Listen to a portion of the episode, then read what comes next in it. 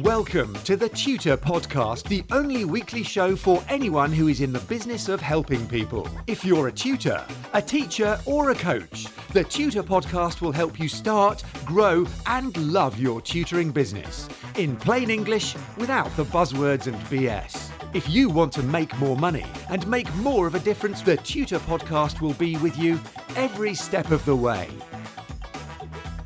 Hi, it's Neil here with episode 235 of the Tutor Podcast, the Monday morning show for anyone in the business of helping people.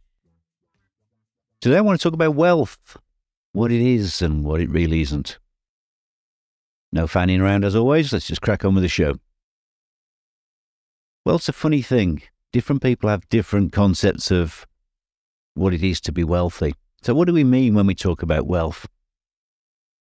Well, obviously, money's part of it.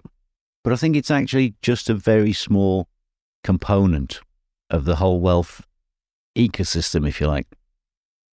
Uh, as obvious as it sounds, money is important. You can't ignore it. It's an essential, but it's not the be all and end all of wealth. I believe that if you have just one pound more than you need, you're actually pretty wealthy. But for some people, you might need multi millions for them to consider that wealthy. For other people, it might be the price of a good meal or a fancy cup of coffee on a cold day. And your number will be different to mine. Sure, money is part of wealth, but it's by no means the only or the, the primary element. What about friends and the people you love? They're part of a wealthy life, aren't they? A rich experience of the world. Absolutely, yeah. How many friends do you have? How much time do you spend with them and the other people you love? That's up to you. But if you have your family and all your friends that you need, and you have the time to be with them, I think that's part of a wealthy life, a rich life. The third leg of the wealth trinity, if you like, is time. It's your most precious, most finite resource, and it's constantly leaking away. You can't replenish it, you can't buy more time. If you're young, you're wealthy because you have a wealth of time, you have loads of time ahead of you. But if you're older, with less time on the clock, you're much more keenly aware of the value of that time. And every day is a treasure. So time's part of wealth too. What I understand is that different people have different needs. The cash rich, time poor person who has no time for themselves or their relationship might be rich financially, but they might not necessarily be what I consider to be wealthy. Similarly, the cash strapped person who has time for themselves and for great relationships is, in all probability, wealthy though not rich financially.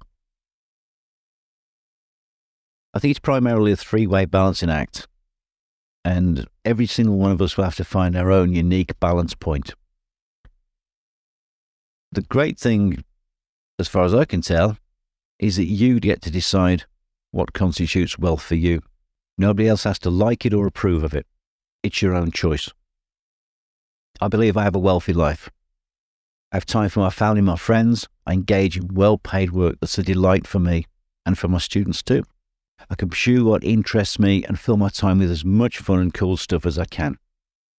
Frankly, I'm not interested in owning a Ferrari, a Lamborghini, or a Porsche. Neither am I interested in buying a bigger house or a Rolex watch. I'm interested in piling up treasures as I define them. That's love and relationships as a dad, a brother, an uncle, a friend, a teacher, mentor, and in my many other roles, in as far as I interact with other people. I'm interested in learning. Every day I read, listen, watch, or learn something. Money, yeah, sure. Just a little more than I need really is enough. If I can make much more money, that's better. But it's not the real driver. It's a byproduct of helping people and providing great value to my customers and my tenants in the property businesses. Those investment properties, yeah, I want to acquire some hard assets so I can pass them on as a legacy to my son and build a great source of income for me when I'm either disinclined or incapable of teaching anymore. More than that, helping people.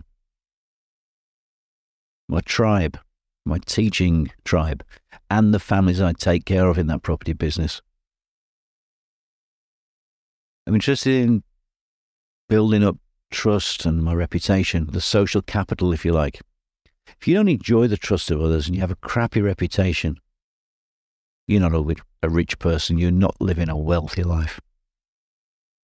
And finally, self awareness and self mastery. Without this, you're a slave to your every whim and impulse. And a slave could never be wealthy. If you have all or most of that, to me, that's a wealthy life and it's a life worth living. But what does wealth mean to you? How do you define it? I'd love to know, get other people's perspective, because I'm here to learn as well as share what I've learned so far. Drop me an email. It's info at neilcowmeadow.com or hit me up on Twitter where I am at Tutor Podcast. If you like the Tutor Podcast, leave us a review, like, subscribe. Do the right thing, you know, makes sense. I'll be back next week with more ideas and tips to help you to start, grow, and love your tutoring business, just like I do. I hope this podcast has got you thinking and has been helpful. So stay useful, guys. And until next time, have a fabulous day. Get in touch with the Tutor Podcast via email or social media, and the Tutor Podcast team will be listening. Subscribe on iTunes, and you'll automatically get the latest episode directly sent to your device. And remember to share, rate, and review TTP so that we can help other people to start, grow, and love their tutoring businesses.